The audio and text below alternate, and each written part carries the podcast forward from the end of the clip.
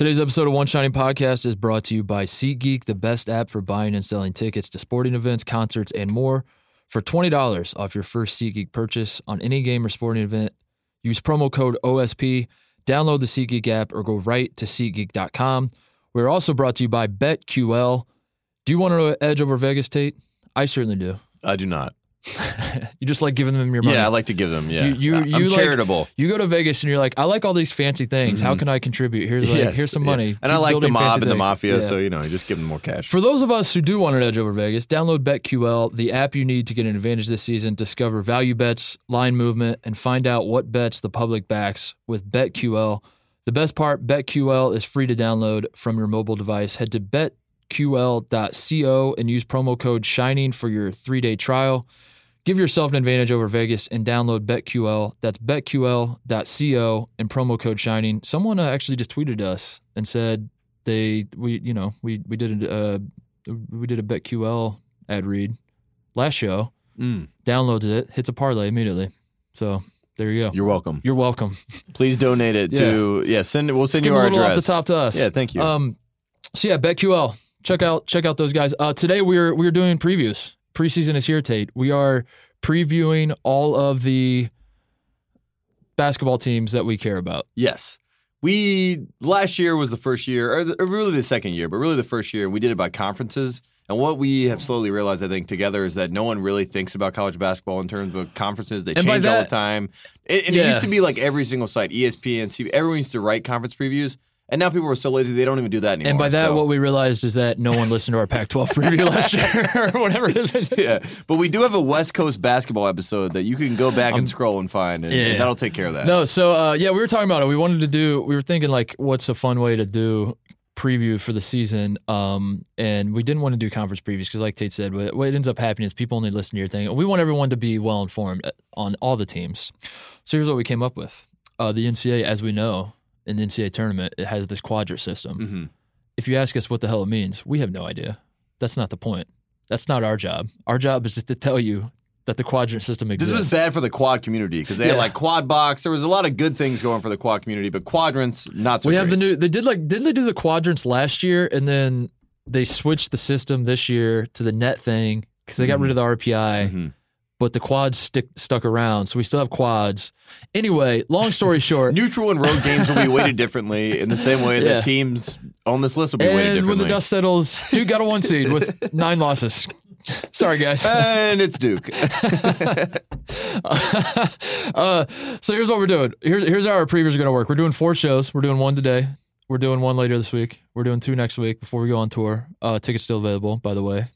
Especially in Louisville. especially in Louisville. We, we've learned slowly over time that we have planned maybe the worst date in history to do something in Louisville, Kentucky. So if you're don't, there, don't promote the competition. God damn it, dude. There's there's literally no no no. There's literally nothing going on in the entire state of Kentucky on Saturday, nothing. November third. So come see us at Headliners. Uh, also, we're in Columbus. We're in uh, Chicago's already sold out, and we're in uh, Bloomington. So check that out if you haven't already. Um, but we are we are doing with our previews uh, before before we go on tour. We decided to sit down and do our top 100 teams. Mm. Now is this the is this the 100 best team state? No. No, it's not. These are the 100 teams that we personally have prided ourselves on, care about, We find are willing to keep up with. They have storylines. They may have a coach that's interesting. They may have a player that's interesting. They may Mhm. have a scandal that's interesting. They may have nothing they have- along those lines that we may be biased and want to talk about. They may have like literally nothing going on, and we just feel obligated to mention them for Mhm. some reason because we are hacks at this and just want to make sure we check all the boxes. and let's be honest, if you send a we have to Starbucks gift card to Mark Yeah. Titus, we will Right. talk about you. Right. So there, there, there's some of that going on. Um, so that's what we did. Yeah, uh, we sat down and, and planning this. We ranked all of our teams one through 100 that we were interested in. Uh, and by that I mean we ranked like teams one through about what do we get to like 48 or nine, and we were like, who gives a Whoa, shit at this yeah, point? you're like, wow, we got to really find some teams to talk and about. we uh, we just kind of threw them together. So um, if you if you take this super seriously and get upset about where we rank teams, uh, please know I hate you. Mhm. Um, it's Mhm. it's a free country. You can do what you want. You can tweet at us and tell us we're idiots, but just know that just know that we hate you because Mm-hmm. we we you know didn't take it that seriously, especially the lower teams. We took the yeah, like I said, we probably took the top fifty ish kind of seriously, and then after that we're like, God damn, There's a lot of teams. College Yeah, we had to basically scrap at the bottom, but So all for good reasons, all for entertainment purposes. This is what it's about. Don't take this seriously. Don't think it's the 100 best teams in college basketball because Yeah, we're not doing important. So these are the 100 teams that we find the most interesting heading into this college basketball season. We will do 25 per show, so we're working backwards, build a little suspense. Go ahead and take a wild guess at who number one might be this year, folks. I don't know. Hmm. Hmm. You're gonna have to stick around and, and find out. We will be doing uh, the first 25. So that's what numbers 100 through like 76 today. Yes. That's what we're doing. That's we're math. getting into it. College basketball preview. The season is almost here. We're getting into it all. But first, Rick Pitino.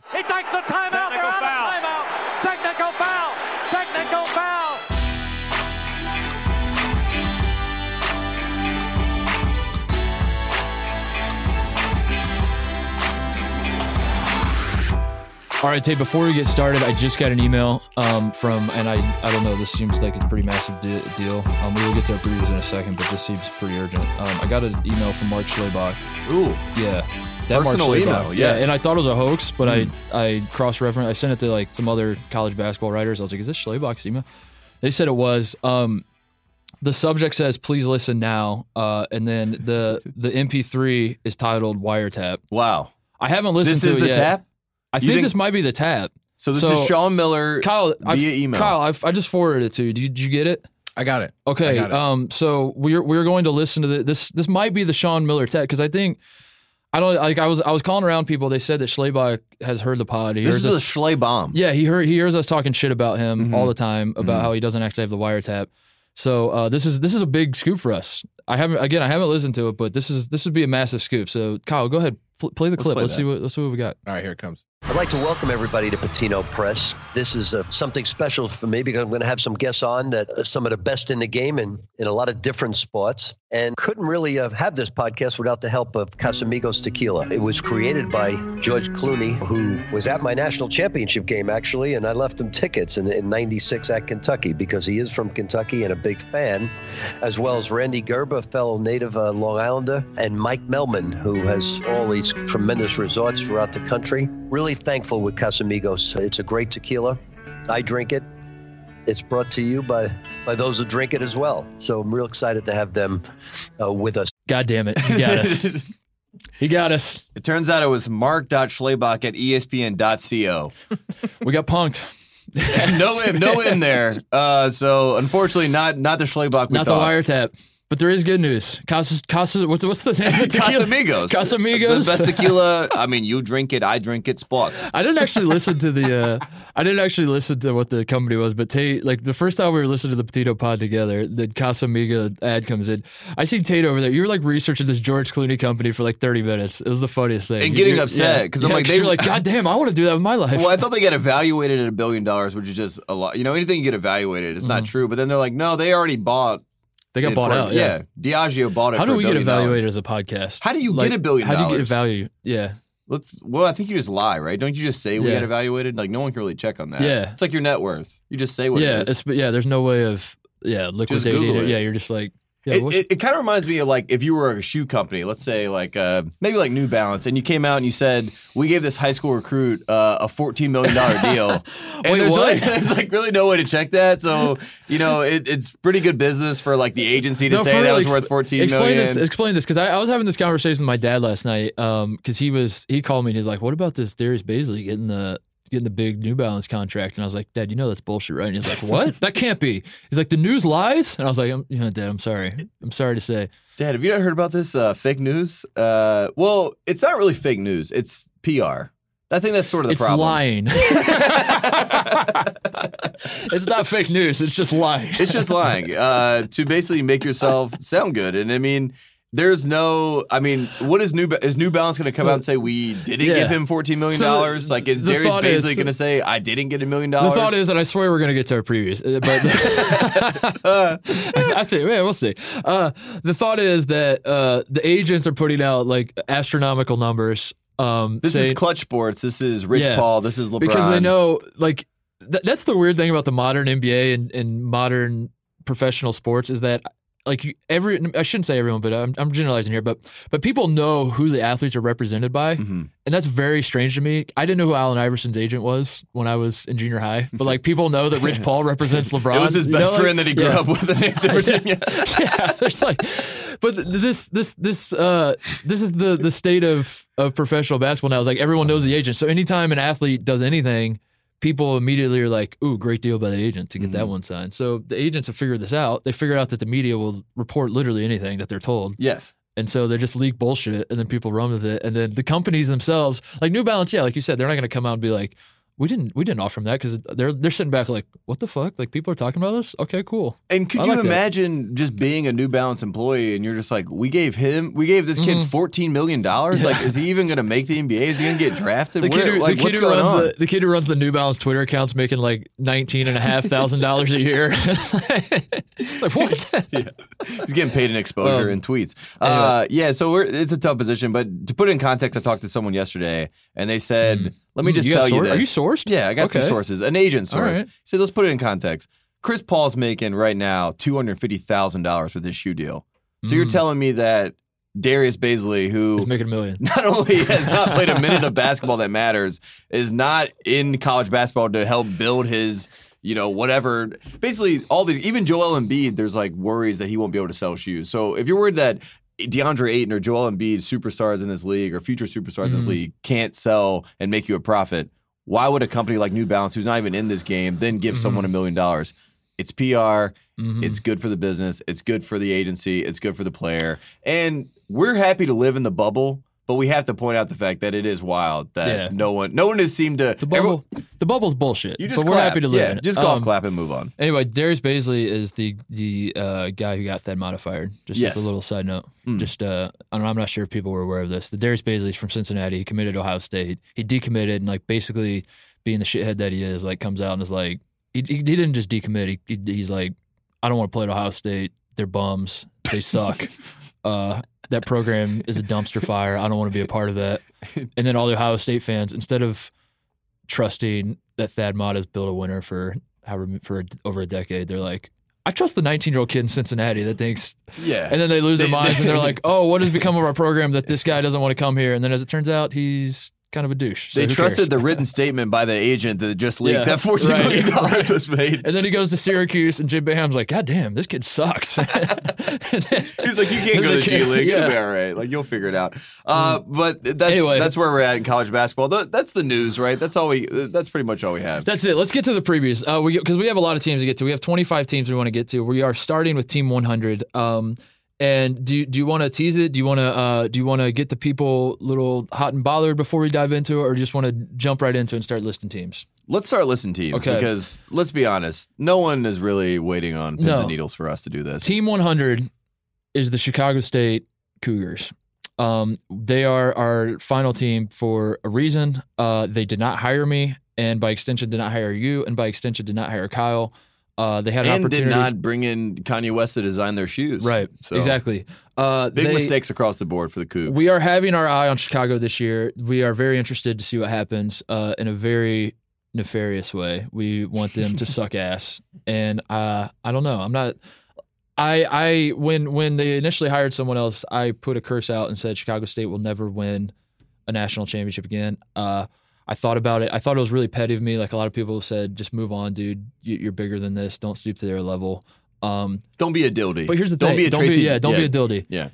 I'm gonna double down, Tate. I Mm. actually thought about it. Like I think I'm justified to be upset. Uh, A deal I'm not only yeah. I'm not only gonna curse them and say they're never win a national title. I'm gonna curse them this year and say they're gonna have a losing record and and miss the NCAA tournament. So let's see what happens. They so open the a lot, of, a lot of eyeballs down Yeah. at Lance Irvin's Yeah. program. Yeah. A lot of people talking A lot of right now. pressure. Yeah. uh, they opened the the season. city of Chicago is just waiting to see what happens. For real though, the re- the real reason I'm I'm I'm actually like obviously well is it obvious that it was Mhm. it was sort of a bit to to get the job, but um I'm like three percent upset because they opened the season at IU, and that would have been like an incredible game if I they should have hired me just for that one game, and then fired me. Mhm. Just let me go to IU and coach against Archie Miller. I played for Archie Miller. I know his playbook. His playbook is get the ball to Romeo Langford. Watch, watch, what it's gonna happen. I'm telling you, it's gonna happen on November 6th, and I don't. Chicago State's not In my mind, the way I envisioned it all playing out was you're coaching your first game, Chicago State sideline, And as soon as your team scores the first, it's probably 18 to 0 at this point, but your team scores the first bucket. Yeah. They stop the game. You know, Yeah, like like, yeah. like like in Tyler Hansbrough broke the scoring record. They stop the game. Right, right. Cameras come out. You go down the middle Like, of the uh, court. They pull your jersey up. Yeah. Titus, Indiana. Yeah. People are, people are going crazy. Like, this guy doesn't give a shit about the kids at all. And you're like, of course. What did I tell you? This is what it is. I'm not taking a salary. Mm-hmm. so I'm going to take in the moment. Soak it up. It's like I your was not taking a retirement tour. salary. Yeah. You know, it's respect. Like how Lee Corso when uh like we get up to nothing and we do all this. Yeah. Like Mm-hmm. Lee Corso uh when he was up on Ohio State, uh stopped the game and took a picture with his team saying I was like Did you know this? This is a real story. When Lee Corso was coaching in Indiana. I think it was like halftime or something like that. They they did like a team uh, he, he took a picture in front of the scoreboard and said we're beating Ohio State. Yeah, Not I would so have done that. I would have done that. Uh, so yeah, Chicago State is team 100. They, um, if you're wondering, is Chicago State going to be any good? Is Titus just being a vindictive douche and is just upset that they didn't hire him? And as it turns out, Chicago State is actually good. Uh, they scrimmaged IUPUI. They lost 50 to 86. So mm. IUPUI, So- coached by Jason Gardner. Remember him? Yeah. Yeah. Wow. Yeah. yeah. Nice. The high socks, the bleach blonde hair at Arizona. Yeah. I would say my you- favorite era of Arizona basketball. By the way. I would say if you were vindictive, you would not have put them on the list. Because I did not want them to be on the list. Mm-hmm. You didn't want them to be on the list. I wanted them on the list, Yes. but I want them on the list so I can make fun of them. So there's that. Uh, by the way, last last comment. I I I googled Chicago State basketball this morning, Same. and um, as I was googling it, uh, the the first suggestion that pops up is Chicago State basketball coach. Mm. And I and by the way, I tested this on incognito mode, so it's not just my browser history. That's I don't I don't know that that that's a thing, right? Like doesn't if you do incognito mode, doesn't it wipe your browser history? So I don't. God, I hope. I think that's God, what I they hope so. say. yeah, yeah, I think that's what they say. Kyle, you had more experience with this than me. I'm more of a dark web that kinda guy, so Let I us don't know know. what you know. Uh, so I did it on incognito mode, so it does it so it wasn't biased here. I just wanted to see what the, the general public was searching for when they searched Chicago State basketball. Mhm. Coach was the first thing. The second thing was Chicago State basketball Mark Titus, and number five was Chicago State basketball coach Mark Titus. So you tell me, did I generate interest in Chicago State or did I not, Tate? You Like, did. And Based on I your own browser history. I, I didn't take a goddamn dime for it. so what we learned is that I googled my own name. Your own lot. Gmail are popping up. You're like, this is crazy. People can look this up. Uh, can we get to the next? Yeah, Because this, please. this is where things sort of are going to fall off by the wagon. I think Fall- people are going to get upset. Yeah, people are really going to start. and this it's is where not, people are turning off the podcast. And again, like I'll do the Robin Williams. It's not your fault, uh, Loyola Chicago. It's we know whose fault it is. Uh, she's about 99 years old. And That's why now- we put. That's exactly. No, hold on. No, listen. We wanted to put Loyola. So Loyola Chicago is our, our 99th team. We wanted to put them at like the seven or eight range because Yeah. we're super interested in Loyola Chicago. Obviously, we loved Loyola Chicago. But Sister Jean turned 99, and it just made sense to put him at 99, right? I had them 30, but then I docked them 69 spots because of Mm, there Sister you Jean, go. and now right at 99. so that that worked out. Uh, in all seriousness, should we mention players on on Loyola Chicago because uh, people forget that people, have to play the I don't games. think people ever forgot. I don't think people ever knew in the first place. I think to forget, you have to know the players' names in the first place. Uh, People so think Sister Jean was Air Bud. Loyola Chicago should actually have a decent team this year. Yes. Um, Clayton Custer's I'm not going to be insane and say they're going to go to the Final Four again, but uh, Clayton Custer's back. Cameron Krutwig, the uh, the the old school big, Yes. like basically Karnowski, little brother. Yeah. like Karnowski at the YMCA Mhm. is is is back. Marcus Towns is back. Porter Moser, the head coach, is back. Uh, they lost Ben Richardson, who was like Custer's sidekick that shot all the 3s Mhm. People remember this, right? You guys all remember this, right? Yeah, you, th- you remember this the is actual your favorite games. team. This is Yeah, your Cinderella. I'm sure. Know why, why am I telling everyone? They already know this. Uh, they lost Donte Ingram. Um, I thought I thought I saw somewhere they lost Sister Jean. Like she, I don't know that. Hold no, on. no, hold on. no. She was like lost on campus. No, dude, hold on. No, that's What? no. Stop. That, too far, Tate. Too far. Um, I'm. God damn it. Inappropriate. Kyle, cut this part. Uh, so, I thought I, I thought I remember. I vaguely remembered something about her visiting a Jesuit school on the West Coast or something, and Mm-hmm. then people were tweeting at us like she's a bandwagon fan. But then I tried to Google it and I couldn't find anything. So maybe I'm just misremembering. No, I mean we I know she's a bandwagon fan. Uh, there's no there's no worries about that. I mean we understand that. We look, Sister Jean. We've enjoyed the ride. We know that it will continue this year. But again, we just wanted to make it about the players. It wasn't Sister Jean's fault, even though she did make it all about herself. Sister Jean did. Hold on.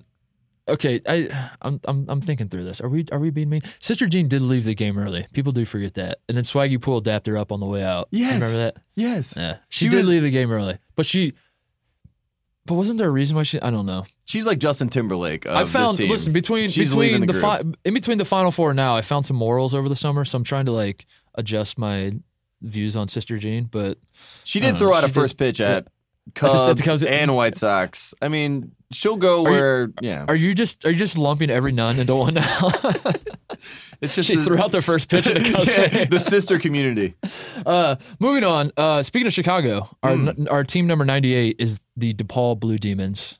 Um, eleven consecutive losing seasons. they are. They have a. they have won uh fifteen percent of their Big East games in the last eleven years. Tate. Um, and th- this is my favorite nugget on DePaul. I was googling. I was on Wikipedia looking through like just how bad has DePaul been. Um, and you do the list of seasons. I'm not sure how you look up historical stuff. Uh, I I use the basketball re- or the Uh, sports Google. reference, and then I use yeah, and then I use Wikipedia. I, I kind of use a little both. But anyway, I go on Wikipedia. I love the list of seasons thing because you can scroll through, and then they got it like highlighted, like when they won championships and all that.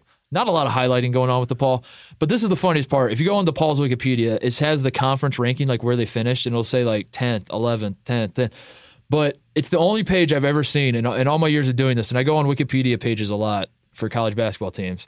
It's the only page I've ever seen where it'll say like they finished 10th, and then it'll put in parentheses last. like, like whoever's doing the, the Wikipedia page is signifying all the times Yes. that DePaul finished last in their conference.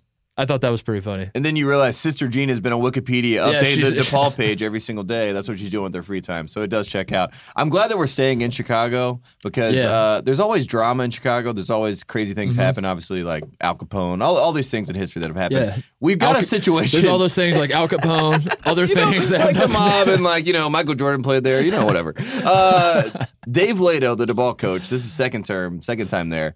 This is the story of DePaul that I care about, and I don't even Mm-hmm. know how many people know about this, but they.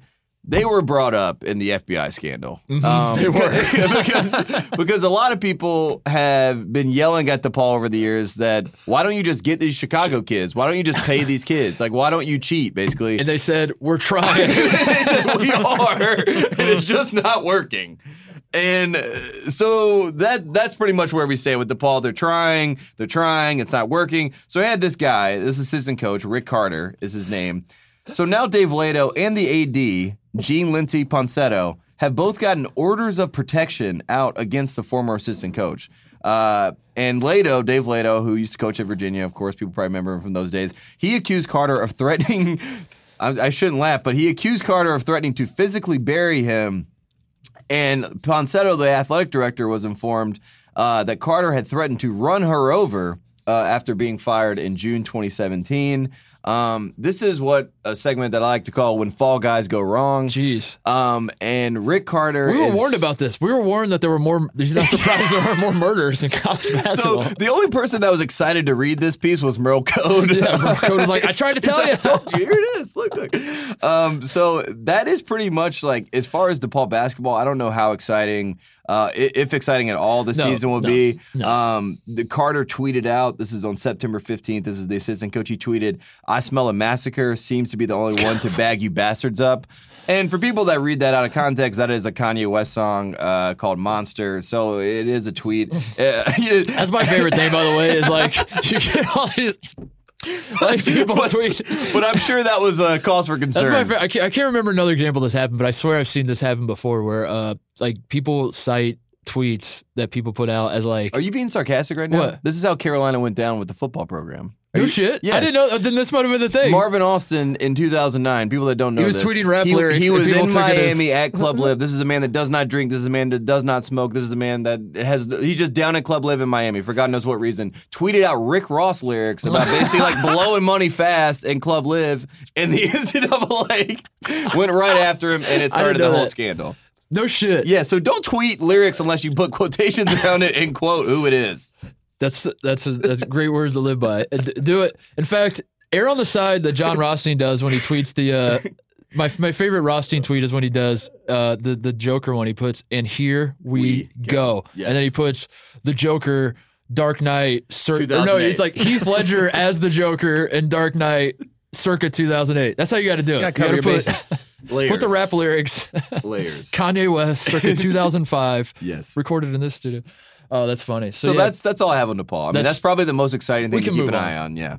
that's uh, restraining orders in college basketball. Uh, yeah, like you said, it's not it's not like we, we make jokes about it, but at the same time, uh, it is sort of scary. I would I would that would be kind of terrifying. And Carter is a guy who's worked for Chris Mack at Xavier. This is a guy who's been around the block. He's at Missouri before. Yeah. He's Michigan State. Like he's been all over the place. So he's a well-known uh, person in the world of basketball, and this will continue to get brought up because. As we know, it's not going to be the Kansases or whoever that have these crazy things happen. It's going to be Cleveland State, NC State, and DePaul. Yeah, yeah, yeah. Jerry, I saw Jalen Rose the other day use that quote. oh, and it what was a great so- quote. It was so sincere, and I was like, I feel bad that we continue What's to make the fun of this. what's the more basic bitch move? Is like, is it Tweeting out is Kanye it, West is it lyrics to like threaten is it like someone sorority or- girls doing the Marilyn Monroe? Like, if you don't Yeah. like me at my worst, if you can't tolerate me at my worst, you, don't, deserve, me at my best. Yeah, or is yeah. it college basketball fans using Jerry Tarkanian's? They hated. th- th- They wanted to punish Kentucky, so they went after Cleveland State. Like, which what's the more basic move? My best case scenario is that Jerry Tarkanian's family comes out and says that he never said that quote and Yeah. it was completely yeah, it was bullshit. That be great. Um, all right, moving on. Number 97, sticking in Chicago just because. Why not? Um, actually, is it Chicago? Northwestern. Mm, Evanston. Yeah, Evanston. It's their own little bubble. They, they like to live a little separately. Suburbicon. Yeah. Uh, the Northwestern Wildcats, contrary to popular belief, Northwestern did have a basketball team last year. I know a lot of people, it wasn't really covered in the media. It was weird. Two years ago, we, we, we heard a lot about Northwestern. Um, even leading into last year, there's a lot of talk about Northwestern. And then suddenly, I, you know, you, I was led to believe like they didn't have a basketball team, like something happened and they just kind of canceled the season. That's not true, Tate. They did have a team. And Chris Collins last year, preseason top 25, a guy that Mm-hmm. we joked about. Could he live up to the pressure? Could he handle the pressure? Um, he was asked at Big Ten Media Day uh, if he had seen where his team was picked to finish this year because the Mm-hmm. media, his good old media friends have turned on him. They did not pick him to And he finish said, high. he said Dererk Pardon's back there getting stitches because yes, that's exactly what he said. He he said my back hurts and Dererk Pardon's Hurts back there getting getting stitches.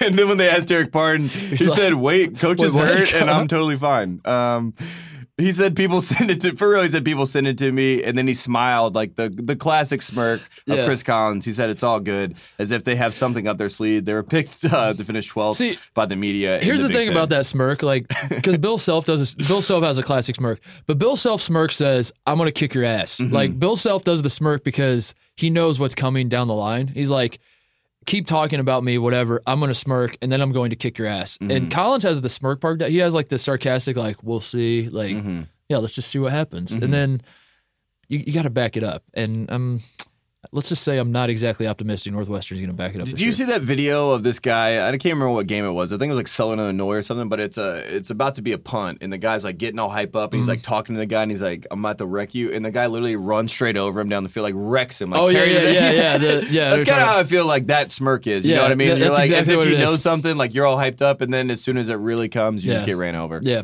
So Uh, that's Northwestern, but they have guys back that, that we care about. have that guys we know. back, but Pardon, also- Vic Law. Yeah, Vic Laws. They also have guys not back.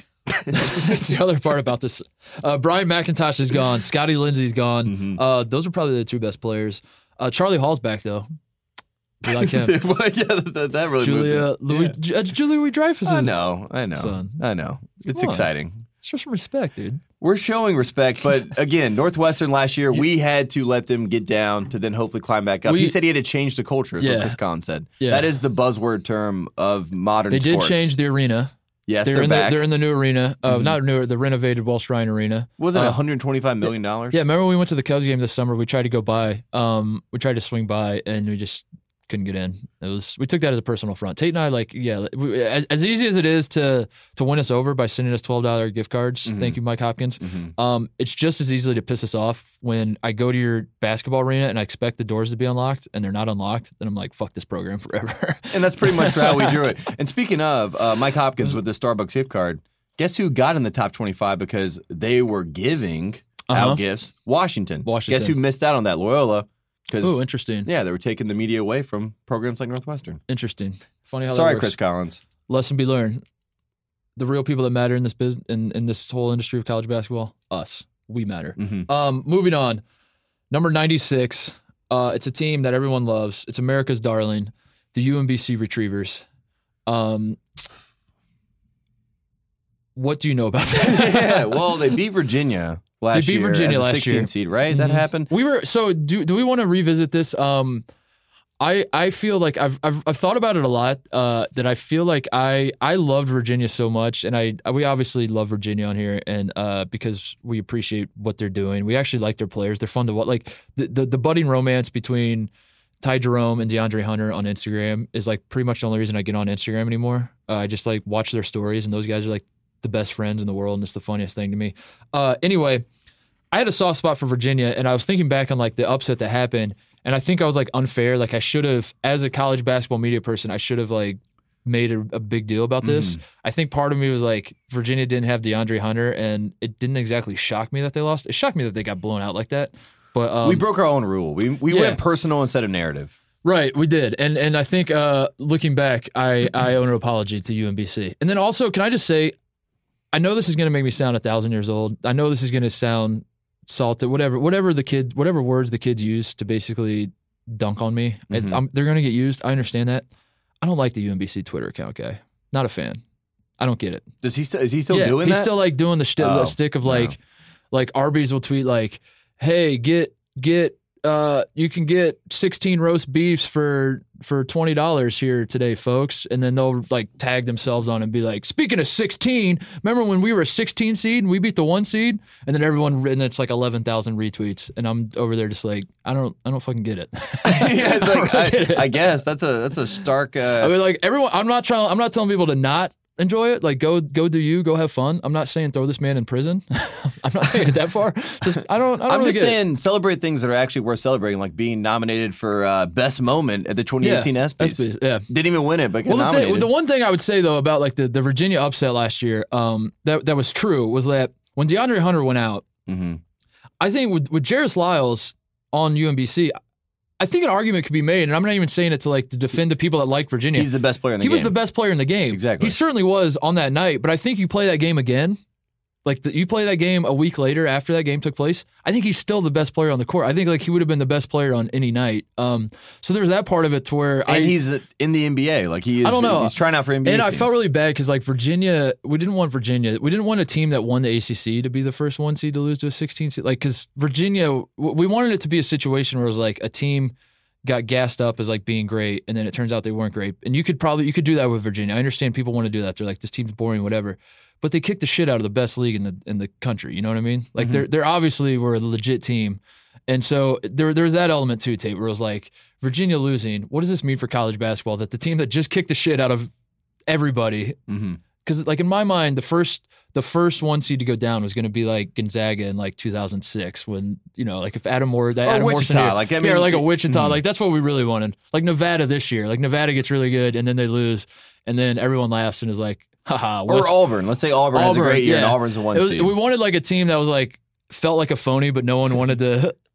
Everyone's like, kind of, we, we think they're a phony. Let's see what happens, and they lose. I'm like, told you they're a phony. And we were pretty much upset because Yeah. every single person that watches college basketball from a really different vantage point than us, m- mainly NBA Yeah. people, hate Virginia. So when they lost, Right. was like, told you so. Yeah. So I was trying. I, got- I got that. super defensive. Anyway, I want to tap my chest and say my bad. Um, I should have appreciated the moment when it, what was going on because I, you know, looking back, a 16 seed blew the fucking doors off. 74 to seed. 54. It was a complete blowout. It was a blowout. There that was was no incredible. chance. And that was Ryan- awesome. Should we say Ryan Odom? Like this was not Andy Enfield. Like usually you see those guys that will get Mhm. hot in March, like the Shaka Smarts. Like, and now I'm going to use this to get Right. to the next spot. Ryan Odom, dude, he was like very excited about Maryland and Right. Baltimore and just like putting that team on the map. And he was like, "Yeah, I want to come back, got a raise, and seems excited about It's it." weird to me though that they're from Baltimore, but they have like the Retrievers mascot. So like there's there's the, by by being the Retrievers, like there's this element of cute and and kind of I don't know how to I don't know how to my, my image of UMBC is like oh that's cute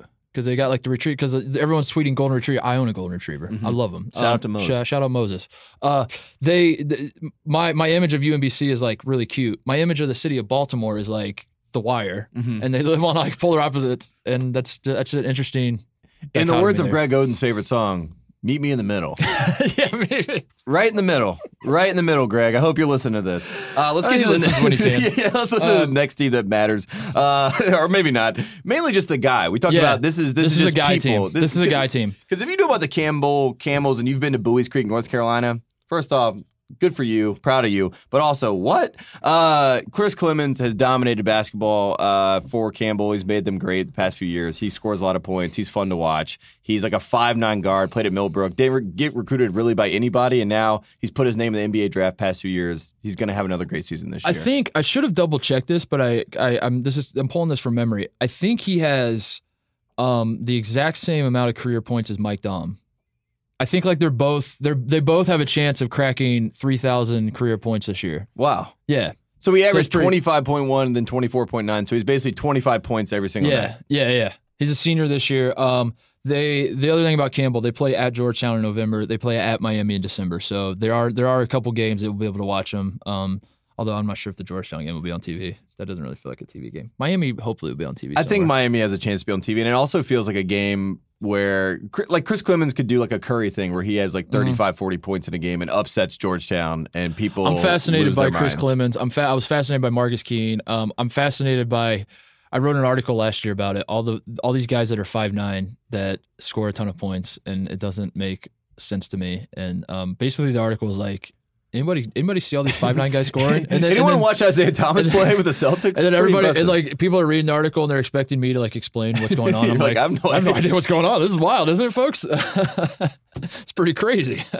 um, so yeah, Campbell Campbell's on our list. That's just a guy team. We, I, I literally know nothing else about Campbell. I don't need to know nothing anything else. Mm-hmm. No, Chris Clemons fine. is going to score. He's going to have a game this year where he scores 50, and that's Yeah, awesome. and he's gonna have 25 points a night. Yep. So uh, moving on, this is a storyline team. Number 94, Maine. Mm. Uh, and you're asking yourself, what? Wait, what? Here's the, here's the story with Maine. Maine's head coach was the women's coach, the head women's coach from 2011 to 2017. Mm-hmm. The head coach at Maine. He takes a leave of leave a leave of absence um, in 2017 to get what is called a craniotomy, and then he returns as the men's coach. That's really all I have. I, I'm not even sure I can offer Yeah. commentary on this. I just wanted to like explain to the world that this is a thing that happened. That the the head basketball, the head, the men's head coach at Maine was the women's coach for seven years, six years, something like that. Takes a leave of absence to get brain surgery, and then comes back the next season as the men's coach. So you're saying it's a robot, and this Yeah. is all a farce, and brain surgery is just you know rejiggering the wires. So now that they can coach men's basketball, Yeah, like what if what if he had like the wire crossed, and then like he came back and he thought he's the men's coach, and everyone was like scared to tell him no, and he just like walked in and he's like, I'm the men's coach, right? And they're Just like, let him have No, it. your office is down the hall. He's like, eh, but then no one was. yeah, everyone's like, I've seen Ex Machina. Yeah, Just let him yeah, have just let him have it. Just let him have it. This I'm is how the this. uprising yeah, starts. yeah, yeah, yeah. You don't want to do that. Uh, the other nugget about them, uh, he he brought over one of his women's assistant coaches uh, to the men's program. So Maine is the only program with a women with a woman assistant coach, a female assistant coach, A woman. a woman. There you go. So they're they're the only program in, in men's basketball with a, a woman on staff. I did not know any of this. Uh, we were as we were beginning the teams, we had to get one nugget. Uh, the That's thing, my nugget. The thing that I learned was this team has twelve people on the team. Eight of them are from different countries, and I'll just Mm. list the countries out: Ukraine, Sweden, Serbia, Ontario, which is Canada, Taiwan, Latvia, Croatia, Mm. Lebanon. What? They're all over the map. So Did- Maine is hold on. everywhere. And my my final thought is, how do they not play Juicy J Wicket and Trippy Maine every single game? Did any of those guys win EuroLeague MVP? Uh, We should double check I think that. they. That should double check that. We'll look at it. We'll, that we'll could do be we'll do the interesting. research. Uh, moving on, number 93 on our list is the High Point. Um, what is their nickname? Let's let's try to take a guess. The High Point. Uh, Joints. Yeah. Because I you're would at the say high the point. mountains. The Mm. I'm gonna guess like Musketeers or something. Just the Cavaliers. Some some just that has no sense. You know what it is. What is it? Panthers. Oh, that's even worse. Panthers. what, what the fuck? It's like, all right, starts with a P. Wildcats. um, This High is- Point. This is all Yeah. coach. This is Yeah. coach driven. My only note on High Point is university. They do your laundry for you. If you go to the school, You pay What? God knows what uh, for whatever the the I don't even know. It's like Is this in sixty North. Carolina? Yeah, it's a private Oh, that's school. how you- High. Point, North Carolina. The it used to be the furniture capital of the state. Uh, what? um, shout out to Kimbrell's Furniture. Uh, but High Point, North Carolina, uh, they this school is like pristine. Like Tubby Smith, people are feeling bad for him. He keeps playing the martyr card. High Point is so nice, like the nicest campus you'll ever see. It's like Elon, like same thing. Yeah. And they do your laundry for you. Like basically everything is on campus. You don't have to leave or do anything. It, it is it is the best setup in sports for Tubby Smith. So i- anytime you hear him kind of like playing the martyr card about how he got pushed out of Oh, Memphis, all that stuff. None of that. So th- that's that's another thing I learned is that I was I was playing the martyr card for Tubby. yes. And I, I was doing this for Thad. And I, I even did it at the start of this show. I do it for Thad Matta, and then I go meet with Thad Matta, and he's like, "Mark, I'm making three million dollars to sit on mm-hmm. my ass and grow a beard. Like this mm-hmm. is the life. I mm-hmm. love my life. You don't have to worry about it. I'm cool." And then the same thing with Tubby. Like part of me is like, You're like, Dad, are you burning money yeah. in the backyard? He's like, Yeah, sometimes. "Yeah." The other, then the same thing sort of happens with Tubby, where I'm like, "Is anyone gonna talk about how fucked it was that he just kind of was run out of Memphis because he because Penny knows the number one recruit next year?" Mhm. And I'm kind of I feel inclined to, to mention that. And then I look it up. Tubby Smith's getting paid ten million dollars by he's owed ten million dollars by Memphis, and they have to pay. It's not even it's not even one of those things in the contract where if you get a new job, it gets It- it- erased. yeah. he's still gonna get that money. So he's he's sitting there like I'm back in my alma mater. I'm getting my laundry done for me. I'm making ten million dollars from Yes. Memphis. I'm my, good. my players are getting I'm their good. laundry done for them. Like everyone's pretty happy about it. Um, It this works. is here, I got I got a little bit of trivia for you. Don't look it up. You got your you, got your laptop over No, there. I'm, want you looking I'm well. I got Um, two lane. I got Tulane notes pulled Oh, up. Don't worry. you're, you're ready for the next team. Spoiler alert: Tulane is coming next. Um, Tubby Smith has coached now. This is his seventh Division One stop. Can you name the seven schools? No. I actually I don't have him written in front of me. I swear I don't. But I'm, I'm Well, gonna, he was at High Point before. he was at Tulsa. Yeah, Tulsa. Then he was at Georgia. Then he was at Kentucky. Kentucky, Minnesota, Texas Tech, Memphis, High Point. Yeah, Texas Tech is the one that I think Uh, people, people forget because yeah. I because it is Yeah. the perfect like Bob Knight, Pat Knight, Tubby Smith, like random people that yeah, dude, they were there. running through like all sorts of former. like, oh, you're a legend. used to be good. Yeah, come, come over. oh, dude, also uh, uh, Billy Gillispie.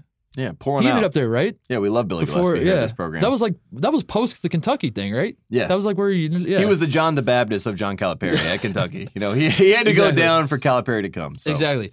Uh, so yeah, that's High Point is number ninety three, just because of Tubby. Uh, we love you, Tubby. You won a national title. Uh, your your stock, your your star has has fallen in college basketball. People like to make jokes about you. We remember you won a national title. We remember. And Tubby, I mean, obviously he didn't have Casamigos tequila and he didn't have George Clooney at the game and, and all that sort of stuff when when he won his title. But we should say Tubby Smith has now been asked about the uh, college basketball corruption, and he's been amazing. He keeps kind of flip flopping his answers. He goes from one way of there's no corruption. I agree with Roy and uh, Yeah. Coach K to like Yeah. there's been some times where I felt like I had to, you know, Yeah. make some decisions that were compromising my He gets- program. He gets asked the question. He goes, "Let me let me let me flip it on you. What do you want me to say? Because just let's let's just pretend that I said that, and then that's yeah. So just give What are what are you as a journalist expecting me to say here? Just Yeah. plug that in as my quote. And move- look, I'm just story. at Cracker Barrel and High Point, and Yeah. all I want is my chicken fried chicken, and just want to chill here Somebody, and not somebody do my laundry, please? um, moving on, number ninety-two. Tate Tate spoiled it. Uh, uh, I know a lot of guys, a lot of you are on pins and needles wondering who the number ninety-two team is going to be. It is the Tulane Green Wave. Green Wave. Green Wave, Green Wave. singular. Yeah, Green Wave. Um, and why Tate? Explain to the people why. Two words. Actually, I guess you could Three add the words. se- yeah the senior Mike Dunleavy senior. Yep. Uh, very interesting character always. He came into Tulane. This is his third year. Within five years, either way, how old is Mike Dunleavy Senior?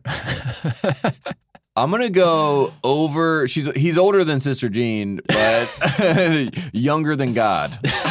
So somewhere in the middle, Mm-hmm. somewhere in there. Uh, he had Melvin Frazier last year, second round pick, uh, and apparently they've retooled the team. They're now Mm-hmm. wearing Carolina blue, even though again they're Tulane, they're the green wave. But apparently the like sea that. foam is blue, so now they're wearing blue. Yeah. Uh, they're an interesting team just because we've talked about it a myriad of times on this program. What do we need? We need private schools and we need bags and we need Mm-hmm.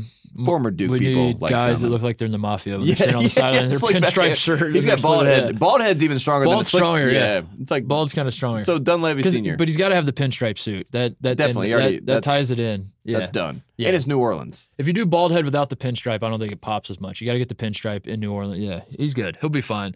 Um, how do we feel about the third color or the um or whatever? Like you said, you brought up the the light blue. The, yeah, the, I- these- it these doesn't make any sense. because I, I when I was at TCU, they they mentioned this to me that that TCU. Here's a little nugget for people at home that might not realize this. TCU's three point line is red, um, and the reason why is because TCU is starting to like incorporate red into some of their stuff because apparently horned frogs. This is all true, Tate. This is all true. Mhm. Apparently, horned frogs, the real horned frogs, shoot blood out of their eyes at their prey when they're like hunting. They like, or maybe maybe when they're being attacked, they shoot blood. I don't I don't remember, but they shoot. What does the blood do? I don't know. I have no idea. I mean, but they just wipe it away. so so they're like incorporating red, and like someone was telling me that I was like, that's a cool story. Uh, can you just stick to the purple and black though? Because that's that's a ball and color scheme. I don't like the red. Get the red out of here. So it's like an accent color. Yeah. and I'll be honest, Mhm. I don't really love the purple at Clemson either.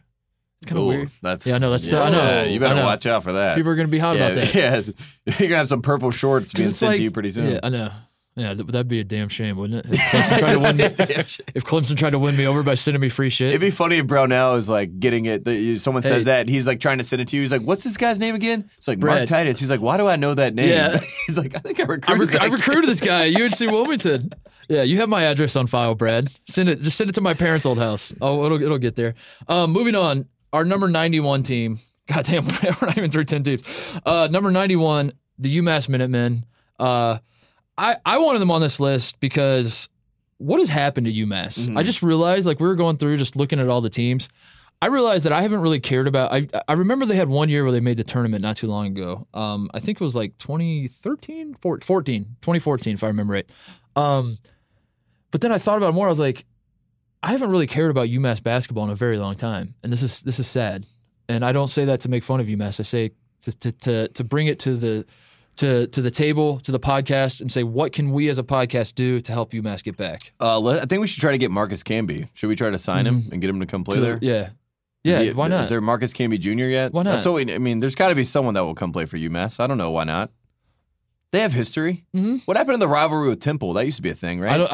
I, what happened to any like? If you told me that again, if you told me that like UMass hasn't was had like a program, Chaney and Calipari. That was if you told me that like after they made the tournament in 2014 they folded the program, I'd I'd be like, I, I guess so. I, I mean, it's again, I'm not trying to make jokes. It's like I I I, I don't know what happened to UMass. Uh, they do have Luwane Pipkins. I think I'm pronouncing that right. yeah, yeah, I'm like, sure. all, all the preseason magazines told me that they have a guy who averaged 21 points a game last year.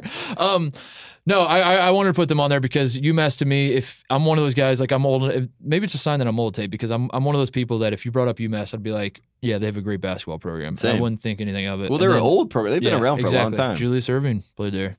He should be their head coach. Dude, that's that's, the kind of what like I think every and it's sort of happening. Georgetown, we've seen it. Memphis, Uh-huh. we've seen it. I just think you just take your your best, Your best like, like Horace Grant should be the coach at Clemson. You know, you take your best. it's happening. Yeah. you just put a figurehead there. Tubby Smith's going to his alma mater. Yeah. Roy Williams is at his alma mater. Mm. alma mater coaches. We should do it. We should do that. We should pitch that as like a radical idea of like one year of college basketball, we have to shuffle the deck, and all the coaches have to go to their alma maters. It's the only time that I guess it's not nepotism, but it's the only time that like people are cool with someone like you know it- like if you do something in house like that, everyone's like, yeah, that makes sense. You know, like we're Yeah. excited about this instead of being like, why didn't we try to find the best candidate? Yeah, right. Exactly. Why are we settling for this? Uh, so UMass, we wanted to give them a shout out again. UMass fans, don't be mad at us. We're we're doing we're we're giving you a shout out. That was the point of bringing you up. Was that we're saying We care. let, let us know how to help you. Mhm. We're here to help. Mhm. Uh, number ninety, a team that needs my God a lot of help. The Washington State Cougars. Um, my note on Washington State was this: uh, Are you aware that Ernie Kent coached at St. Mary's? Because I had no idea. I was researching Ernie Kent's life. I remember him in Oregon. We all do. Yes. Um, he coached at St. Mary's. So I go to I go to the St. Gaels. You yeah, the Gaels. yeah, the Gaels, the, Mm. the St. Mary's we all know and love, the Mhm. the Australian national team. I didn't know if it was like a, a, a The- school like the girls and rally or something. Australian national team B team, basically St. Mary's. Mm-hmm.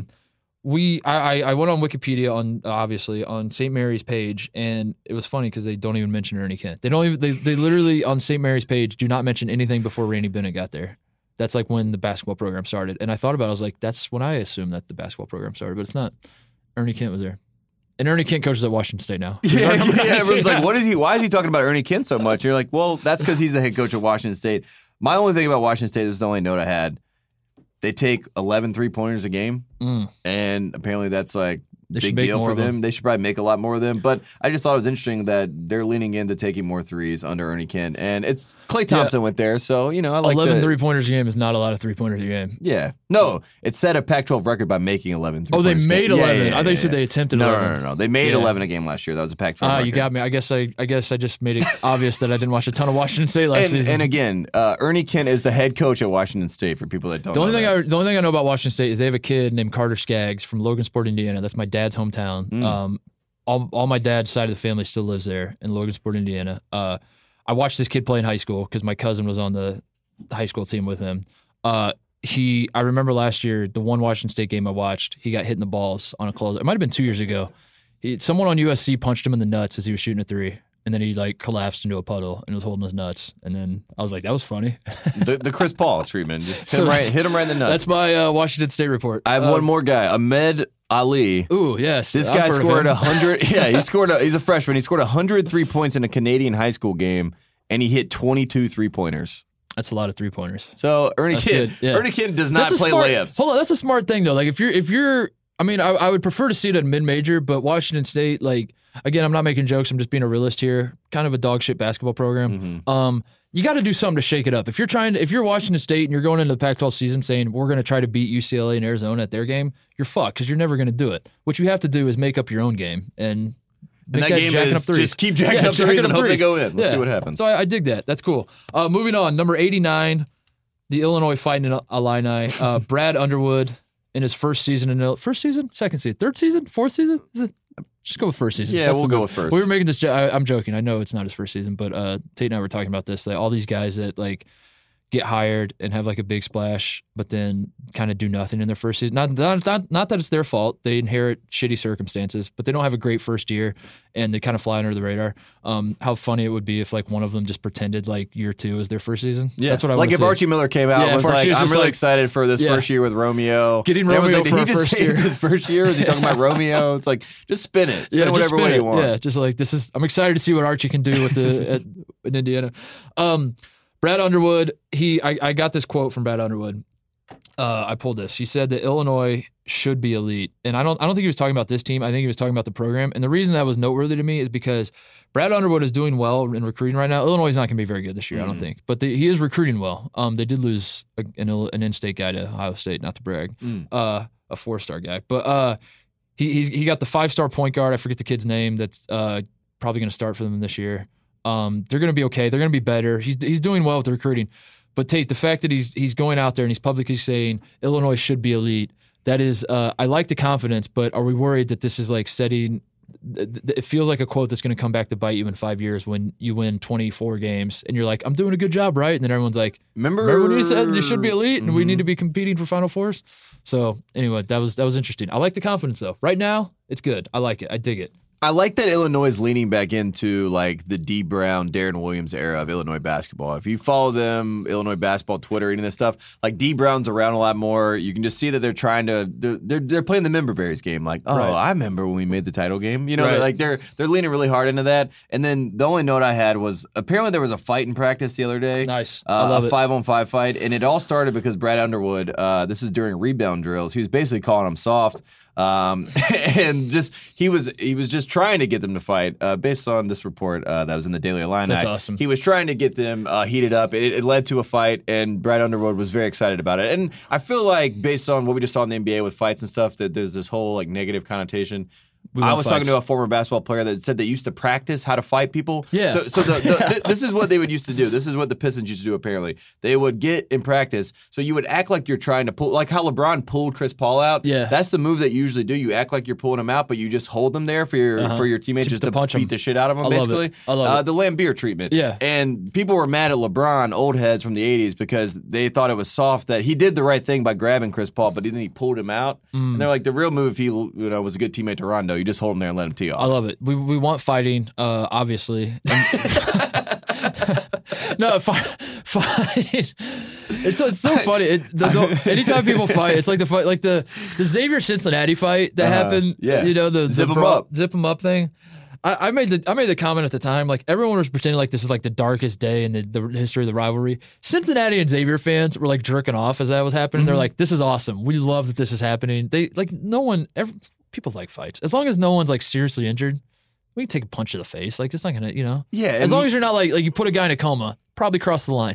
Yeah, and most of the don't like times you miss you miss the punches you Yeah. throw. I mean, But a little scuffle, you you, you tag a guy in the jaw and you kind of get shaken up. You know, that's that's good for the game. yeah, yeah, it's good for the sport. You know, keep people. Brad humble. Underwood is 100% a coach who, in practice, I've never watched a guy run a practice. I've never been in one of the practice, but I can just tell he's 100% a coach who uh, the ball is always live, even when it goes out of Yeah, bounds. he's re- one that- of those that's pretty much what happened in the rebound drill. He He's was like, the ball's like lack of-" bouncing into the third row, and he's like, "It's live till I blow the whistle." Damn it! I hated those coaches, man. I played for one in high school like that. I was like, "What the like? You want me to climb into the bleachers to get the ball? What? He's, He's like, like, "Fight for it. He's I like, want he's to like, I want you to shut the fuck up. Is what I want. like what? Coach, you know these lines that are on the on the floor? That means when the ball goes over, it's out of bounds. Shut the fuck up. Um, moving on, number eighty-eight, Seton Hall. Uh, I I, I want to make a confession. Seton Hall is a blind spot for me. They are a, a a good college basketball program that I seemingly every year like don't pay enough attention. Like I don't know enough about Seton Hall, and I wish I did.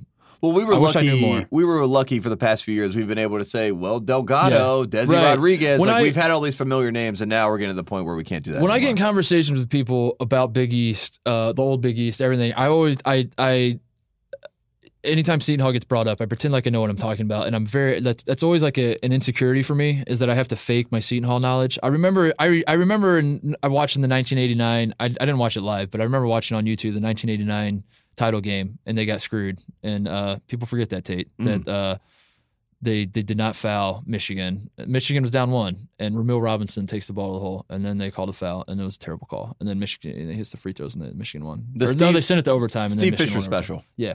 Uh, so I remember that about Seton Hall. I remember Eddie Griffin, who was basically Anthony Davis before Anthony Davis. Mm. Yeah. That's How about that? comp. Is that a good yeah, comp? Yeah, I like that. Eddie Griffin invented Anthony Davis.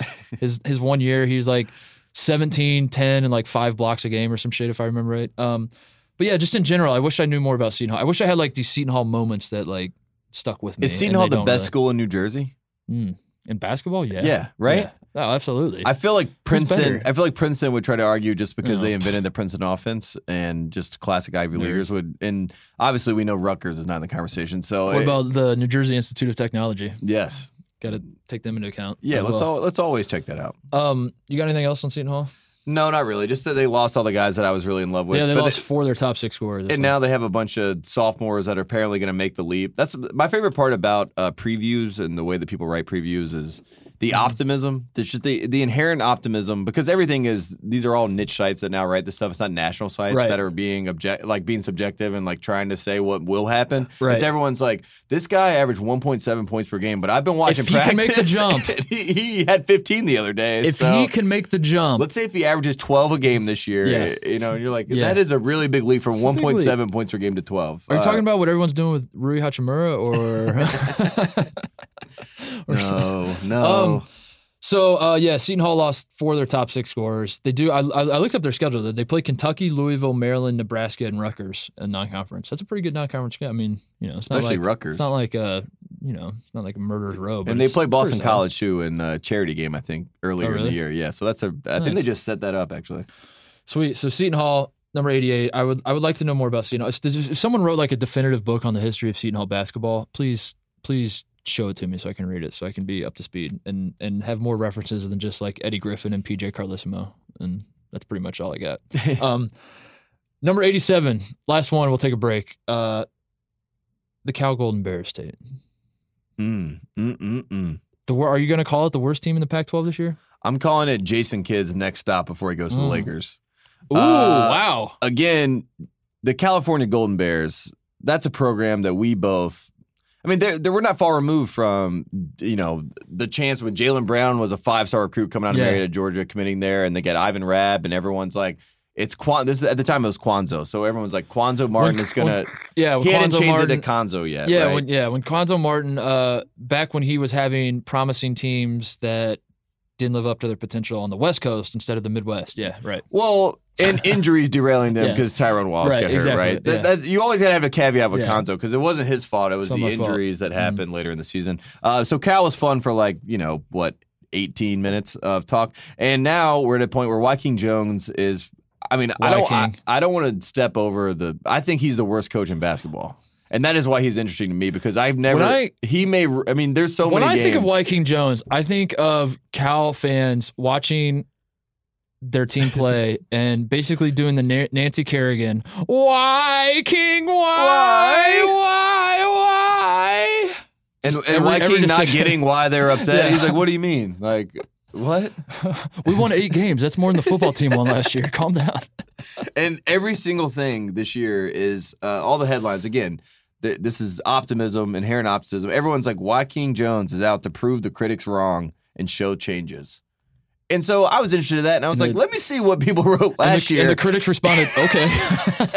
okay, cool. They were Prove the it, they were the exact same headlines from last year, so they just recycled it. Uh, I don't see how he lasts um, much longer, uh, but but at the end of the day, I think I'm hoping that Cal will go. Like we said, bring back J Kidd, Yeah. give him a chance. Bring, Just one year, J. Kidd. That- that's the move. I mean, that's And that's then the hot LeBron will call the- and say, "I'm about to trade Lonzo and the rest of these guys out of here. I need J Kidd back." It's the hot thing to do. Bring back the all, when Larry Bird goes back to Indiana State, we'll know that something's really crazy is happening with these Mhm. uh, players going to alma Mhm. maters. Uh, let's take a break. We'll come back, finish the rest of our uh, first twenty-five, our first quadrant. Our uh, what, what is this Q1. quadrant? Q Oh, one, Q4. Q4. This is Q4. Q4. We'll come back and finish Q4. This episode of One Shining Podcast is brought to you by an all new season of the Showtime original series Ray Donovan, starring Liev Schreiber, Jon Voight, and Susan Sarandon. LA's top fixer has left Hollywood and all of its dirt behind, but New York City, that's right, New York City, has its own seedy underbelly, and Ray is quickly lured back into bearing the secrets of the powerful and political. His professional and personal turmoil threaten to drag him down, but Ray always finds a way to take control. Keep up with all the action on your own terms, stream, download, or watch it live. Just be sure not to miss out. The new season of Ray Donovan premieres Sunday, October 28th at 9, only on Showtime. To try a free month of Showtime, go to Showtime.com and enter code SHINING. This offer is for the first time subscribers only and expires October 31st on Halloween. Again, go to Showtime.com and enter code SHINING. All right, Tay, we're back. Uh, we're gonna jump right into it. Number eighty-six, the San Diego State Aztecs. I don't know why I keep saying the nicknames of all these teams, because I'm I'm gonna get tripped up on some of them and not know. I do know the Aztecs though. Uh, they won the Mountain West tournament last year. First first year without Steve Fisher, or was last year the first year, or was this the first year? Or is next? Or is Or this is Steve last Fisher going to be coach of the the- year? Is this the Steve Fisher retirement year? This is last year, right? This And is his reti- farewell tour. yeah, this yes. is a farewell tour. Uh, no, last last year was the uh, the first year without Steve Fisher. They they were not going to make the NCAA tournament. It, it was um, not looking like it. It was looking like a very mediocre year. And then they go on a run and win the Mountain West tournament. Um, they get an 11 seed in the NCAA tournament, and they lose to Rob Gray in Houston on the on the buzzer beater. Yeah, We all remember. the man bun, the Yeah. Rob Gray man yeah, bun, Of course, his, his Houston. little where brother, the Cougars came back. his little brother with the man bun. Yeah. Yeah, the real Cougars came back. yeah. So that was that was San Diego State last year. Um, yeah, I think the interesting thing about San Diego State is, first off, 2012 was a big win for San Diego State basketball. And I know what you're thinking. You're probably thinking like Steve Fisher, Kawhi Leonard. That was a good time for them. No, the world was supposed to end. So said the Mayans, ooh, and it didn't. and it didn't. Huge for the Aztecs. Point for the Aztecs. Uh, the Incas, they're not a mascot anywhere else. You see any Mayans being mascots anywhere else? No, just the Aztecs. So they're unique in that sense. So great, great for them to have that. And uh, as far as their team, I know Brian Dutcher. yeah, and as far as basketball, uh, Brian that- Dutcher. You I love that mind like we we we made our list of teams and then we go and it's like we, we made an agreement like you just go right jot down like a couple notes on each team and we'll try to go through them quickly. And my notes are like, yeah, they they won 27% of their games uh, in conference 3 years ago and your notes are like free laundry. yeah, yeah, my notes are like, why? Why are the Mayans not a mascot? Uh, I do know the only thing I did have outside of that was they're playing late games, and we're we're on the West Coast. Yeah. Uh, not to brag to the world, but uh, they're tipping off all these games like 8 p.m. or later, um, and a lot of them are on weeknights. And I don't really know why they're doing this, but So I kind of like it. So I the East like Coast it. doesn't watch it if they Yeah, suck. Yeah, yeah. it's smart. It's smart. like it's it. genius. Uh, San Diego State is probably. Um, I, I'm certainly not well versed in Mountain West basketball. I do watch it when I can. I, Mhm. I do. I'm, I'm I'm Greg Oden with the Mountain West basketball. I I enjoy a good Mountain West game when I can find it on my TV. Um, So take that with a, take my opinion with a grain of salt, but I think they're the best team other than Nevada in the Mountain West this year. Um, so New Mexico. you, you think New Mexico? Well, they're coming up. We can talk about them in a second. Uh, well, yeah, let's let's move along. We'll get to New Mexico in a second. Uh, number eighty-five, Oregon State. Um, they have Wayne Tinkle, Tinkle as their head coach. His son is the best player on the team. The Tinkle and Tinkle show. Uh, that's pretty much it. We'll we'll say this about Oregon State. We'll Tres, Tres Tinkle. Tres Tinkle. We'll say we'll say this about Oregon State. We'll say it about Washington State, Cal, all these teams. The Pac-12 is the Pac-12, so somebody's got to be good. Um, UCLA and Oregon and Washington, people like Arizona. We'll see, uh, but you know it's up. It's always up in the air after that because the Pac-12 becomes just like a who the hell knows what's going on. I do like the father son combo just as far Yeah. as chemistry goes too, because at the end of the day, if you're a player and you hate your coach, Yeah, but your best player is the coach's son, you can't really voice the. You know what I mean? Like you're you have to play both sides. it's at a that big point. that's a big mom thing. It's the Like, McDermott. That's the it's that's when the mom comes in and it's like the the player complains to the mom about dad, the coach, and then the mom has to yeah. That's where we get like the like if Oregon State was good, we would get the mom profile, the the Tinkle mom, and she'd be like, yeah, it's hard. I gotta Wayne, he does not respond to criticism. he likes when you tell them when he does good things. Uh, so they, uh, I had this nugget. Oregon State, 28 straight years that they finished 500 or worse in Pac 12 play.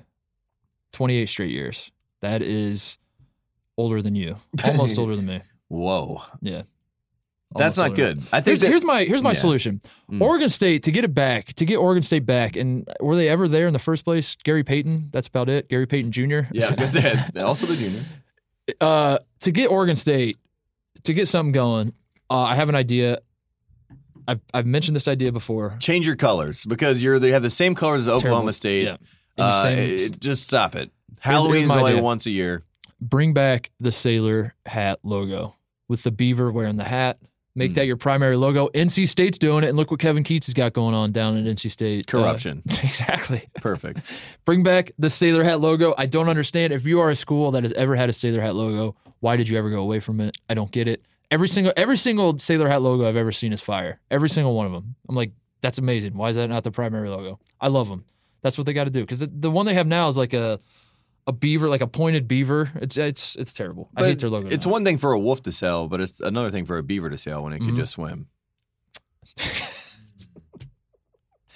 Our number 84 team is Ole Miss. Um, can we just start with this? Isn't I it- love Andy Kennedy. Uh, he's having a great. He's gonna have a good year. Isn't it year. weird that Ole Miss uh, is called Ole Miss? That like everyone just adopted that and they said we're Ole Miss, and like no one stops to think like, what does that mean? I was Like gonna say, I was like, no one stops to think about Mississippi, so they Yeah. just keep moving on. You know what I mean? Like no one's ever like, I don't know. Dude, it, it, it, They're a running joke at this point. Kermit is their coach, and I it- f- I a felt man like- named Kermit is Yeah. their coach. They go by Old Hold on. Miss. They definitely Kermit- have a sailor hat logo somewhere. Kermit Davis. Uh, first of all, speaking of Wikipedia, like I've done many times on this thing, uh, look up Kermit Davis's Wikipedia picture. Just go to Wikipedia, and, and this one's serious. Everyone listening to this, I implore you to go to Wikipedia and type in Kermit Davis, and tell me that this man's picture does not look like he's a senator. Like it looks like the page. For, it looks like the Wikipedia page for a senator. So just. Kyle, did you just look it up? yeah. It doesn't it? It looks like he's a senator. It's hilarious. It does not look like a basketball coach at all. Um, Kermit Davis is he's, he he he actually is in his first year. All jokes aside, uh, at at Ole Miss, he just got hired. He uh, had three straight 25 win seasons at Middle Tennessee State before he, he came to Ole Miss. So we'll see what happens. But I don't know. I feel like my comment about Ole Miss needs needs more uh, acknowledgement. It's weird. It's weird that a school is like call us. We're not the university. We're not Mississippi. we're we're like Ole Miss. I don't know. That's the only school that does that. What did they go by the nickname? Yeah, like what? I don't know. It's it's like the official name. It's like Ole Miss. Like I don't know. It's just it's it's interesting. It was confusing to me as a kid, and then I then I put it together around like 11 years old. Uh, Kermit Davis. Apparently, people were upset. This is what I read. I went on the message boards for Mississippi, right? Because you know, this, I just feel like this is a place. They're very they were very upset that of the street ball uh, that Andy Kennedy played. That was the oh term that they kept. yeah, I wonder what that means. um, and I, honestly, like I just did the Google Finder and just did street we hate ball. that street ball, but we love Marshall Henderson. And so that was coming up. They're like they kept saying street ball, and then they kept saying, I mean, I miss the Henderson days. oh, oh was- no, not and- like this, Ole and, I- Miss. and I was like, Not like this. we should just call Mississippi. What happened to what happened to the blindside Ole Miss? What happened to blindside Ole Miss?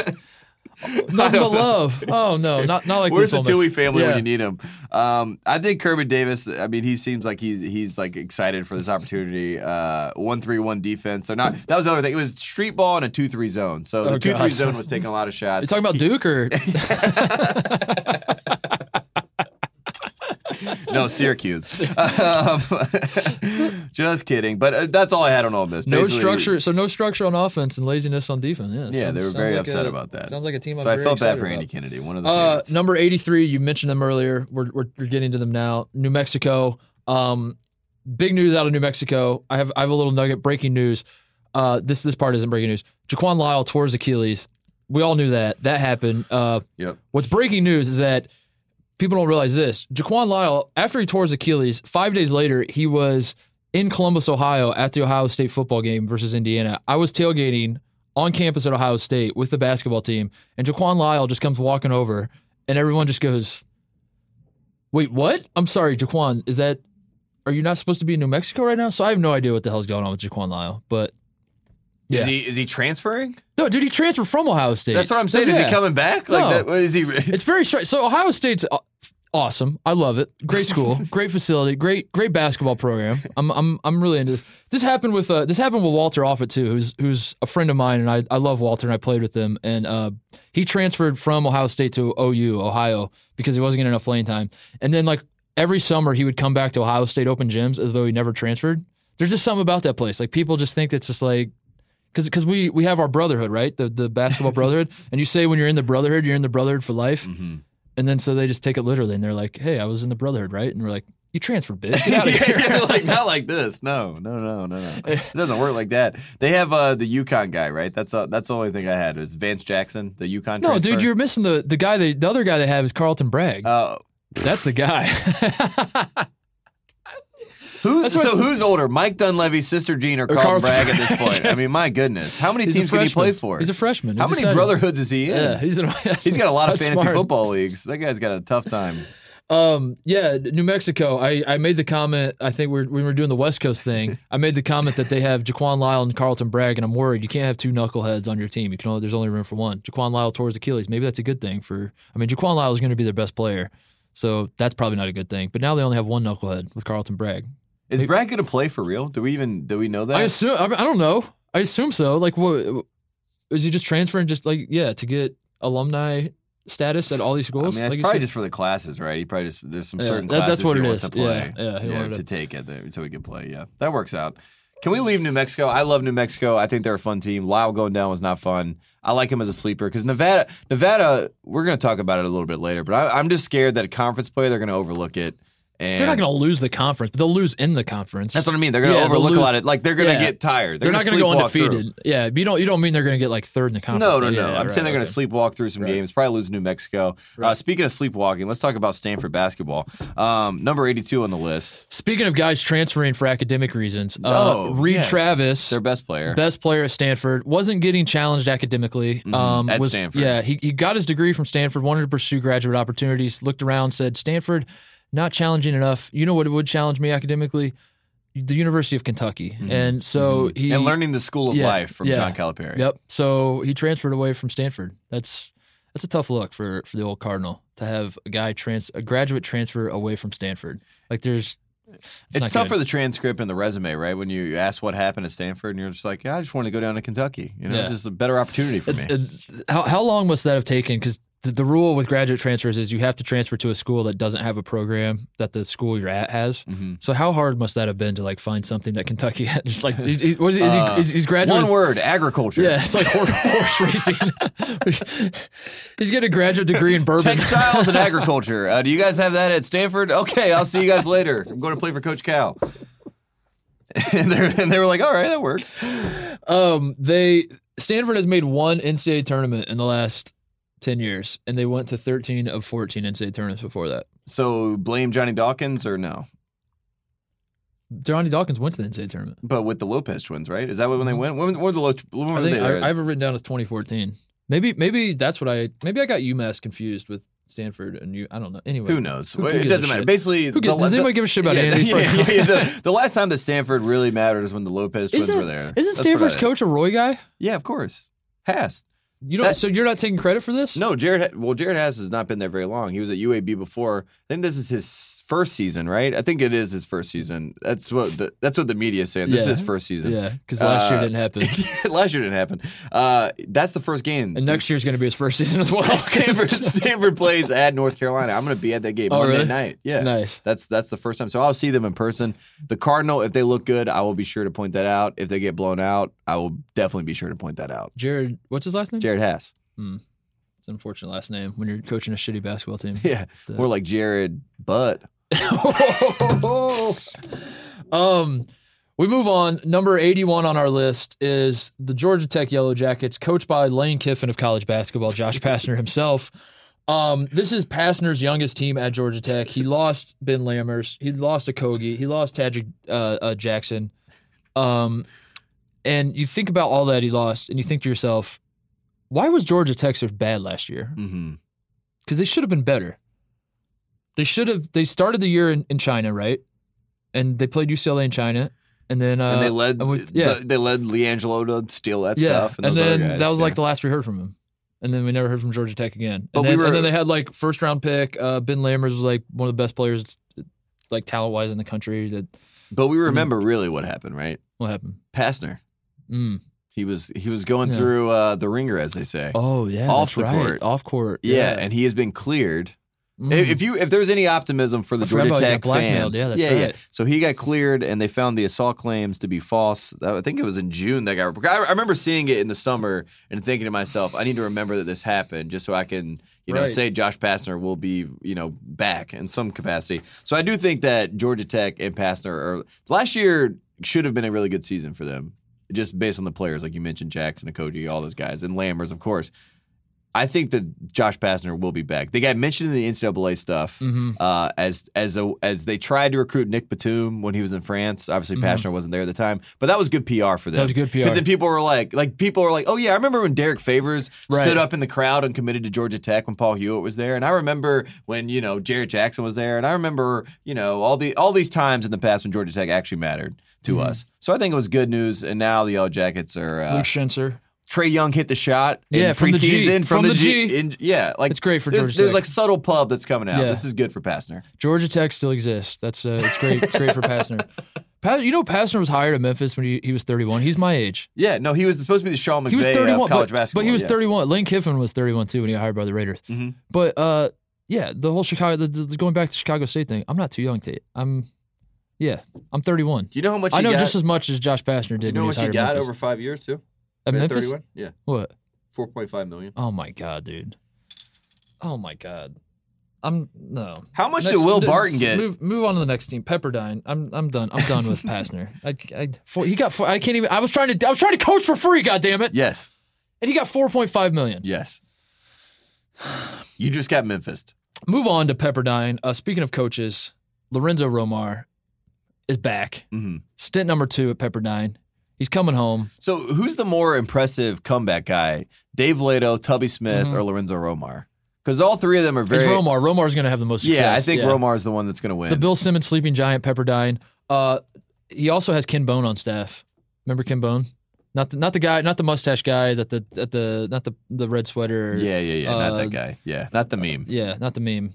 Uh, the guy who was fun. I I, I knew who Ken Bone was because he was the head coach of Washington State. I knew who he was before the the real Ken Bone came along because I thought Ken Bone is like a fantastic poor name, and I used to make jokes about the head coach of Washington State having a poor name.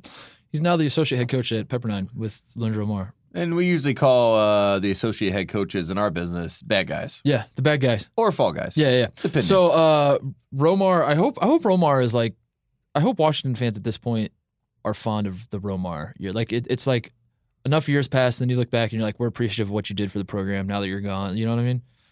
I hope that's the case. Ho- He's- come on, Washington. I don't, I don't like think they want, should want him back, but I think that like if you mention Lorenzo Romar's name in Seattle, people should be like, "Oh, I love Coach. He did he did great here. I love what he did for." I think that happens when Brandon Roy takes over, okay. as we've talked about plenty of times. You don't think program. Hopkins is sticking around.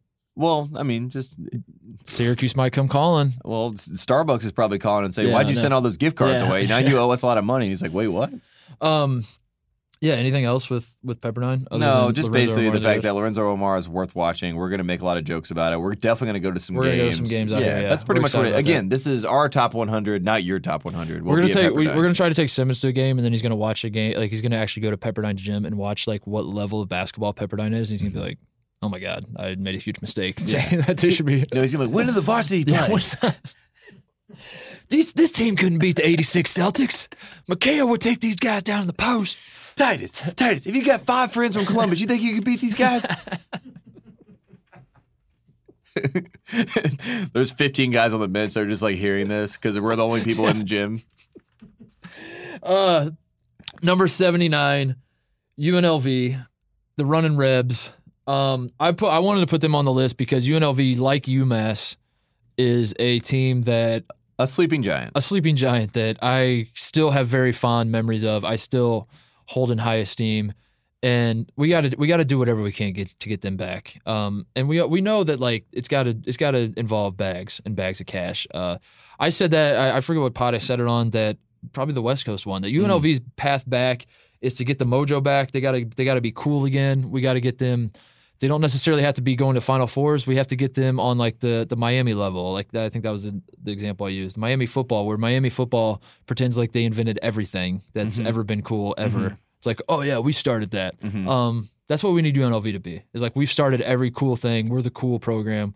We go twenty one and twelve every year, but who gives a shit? Because we're super cool. I, And I that'd be think awesome. the thing that is concerning if you're a UNLV fan is obviously McCoy and some of those guys last year that were there. Anthony, Anthony, like the guys that have left that were good last year, they didn't really do much. Like Menzies, Menzies is cool. Marvin Menzies, their Great coach, name, Marvin Menzies. great name. Seems like a really cool guy. If you follow him on Twitter, he's always like he, he seems like a lively guy, got a lot of energy. So that's all Mm-hmm. good stuff. But they don't lean into the history before because it's hard to because of the NCAA implications. Mm-hmm. Right. So the LJs and You can't Greg, be proud of it. You can't be outwardly proud. like, like that- Greg yeah. Anthony's son, Cole Anthony, is the best player in the country next year. Yeah, There should be at least rumblings that Cole Anthony is considering going to UNLV. Right. In, in a perfect world. You Yeah. know what I mean? But that's not the case. Like Right. he has no intention of even visiting. like Greg. UNLV. Greg's got it. Yeah, like UNLV boosters are like, come on, Greg. At least like get get us on the list. Like you, you don't have to actually visit, but just put have him you make the little graphic. Just throw the UNLV logo. What's the harm in that? It's You're like, also funny too no. because if you go to Cole Anthony with money, he's like, "Yeah, I'm good." yeah. It's like I, I'm my, my No, dad's my dad's all right. Um, yeah, so we, we want we want UNLV back. That's that's why I put them on the list. There, I don't I don't think they're going to be that great this year. No, they lost some talent Yeah, last they year, lost but a lot of talent, again, but- Min- Menzies is a cool coach there, and you know the conference We'll, is we'll keep an eye on them. We'll keep Yeah, an eye. We'll keep We're going to be in Vegas, Yeah, we'll, so we'll, we'll, we'll, see him. We'll monitor the situation. Thomas and Mack, we love it. We'll be monitoring the situation. Uh, three more teams to go, and boy, are they three good ones. Um, number seventy-eight. Have you ever shot that shot? The Georgetown Hoyas, who are playing a slightly better schedule this year. Last year, they had one of the worst schedules of a power team in the history of college basketball. It was like, yeah, it was it was bad. Um, and this year it's slightly better, but still not great. But the one thing of note between last year Georgetown, this year Georgetown, is Riff Raff's cousin, or is he his cousin, Mm. or is he not his cousin? Does it really matter? I'm going with he is his cousin. Mac McClung is a freshman at Georgetown, and this kid is going to take college basketball by storm. He is going to be the best player. Oh, wait, he sucks. Again, uh, I just want to read a sentence in a, in a preview piece that was to describe Mac McClung. Uh, the Hoyas should be ready for a reintroduction to the national spotlight simply by the addition of internet It's just- sensation Mac McClung. He already has the attention of major major news outlets. One of the most five viewed high school tapes of all time.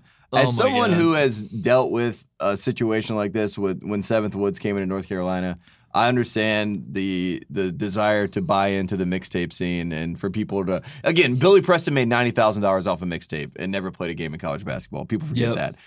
I understand all that. The th- reason that Mac McClung, he's not supposed to be funny, but the reason he is funny because there's such a hype machine. Like I think if you were just saying his name, you're just like this guy Mac McClung, you know. And you went to Georgetown practice and you were looking all around. You're like, uh, is it over there? You're like, no, that's James Akinjo. You're like, is that guy over there? You're like, no, that's Grayson Carter. It's Yeah. like, is that him over there? Like you would go through the whole team. Right. You'd be like, you mean the walk on is Mac McClung? and he's doing like layups behind the back and all this shit in the corner. Uh, True or it's false? so great. True or false? At some point in November, or, or it's gonna be like December or January. Actually, uh, Simmons is gonna come to one of us and be like, "Hey, I was, hey, Ben showed me this Instagram. This Mac McClung guy. How's he doing at Georgetown? You're like, not so good. uh, he's he's playing seven minutes a game. Uh, that being said, Tate, Zion Williamson, Mac McClung, dunk Uh. contest. Who you got? Uh, Zion. Okay, interesting. In a word. Zion. Interesting.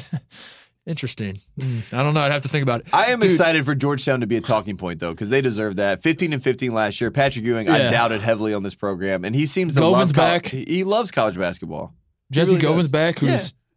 good. A star. Yeah, right? he's, He's yeah, good. it's oh yeah, he'll be first team All Big East, right? I don't know. I think seems so. good enough to be for me. Yeah. he's got my vote. Um, uh, Jim showed us. Producer Jim, who produces our podcast every so often when Kyle is passed out at the dark Oh, room. don't say it. um, Producer Jim showed me a video. Speaking of Mac McClung, of this guy, and I almost don't want to bring it up because I don't want to like ruin people's days. Day, Yeah, yeah. and week. This, this- it'll probably ruin your week, but I also at the same time like I already had my week ruined, so I want someone else to suffer my pain.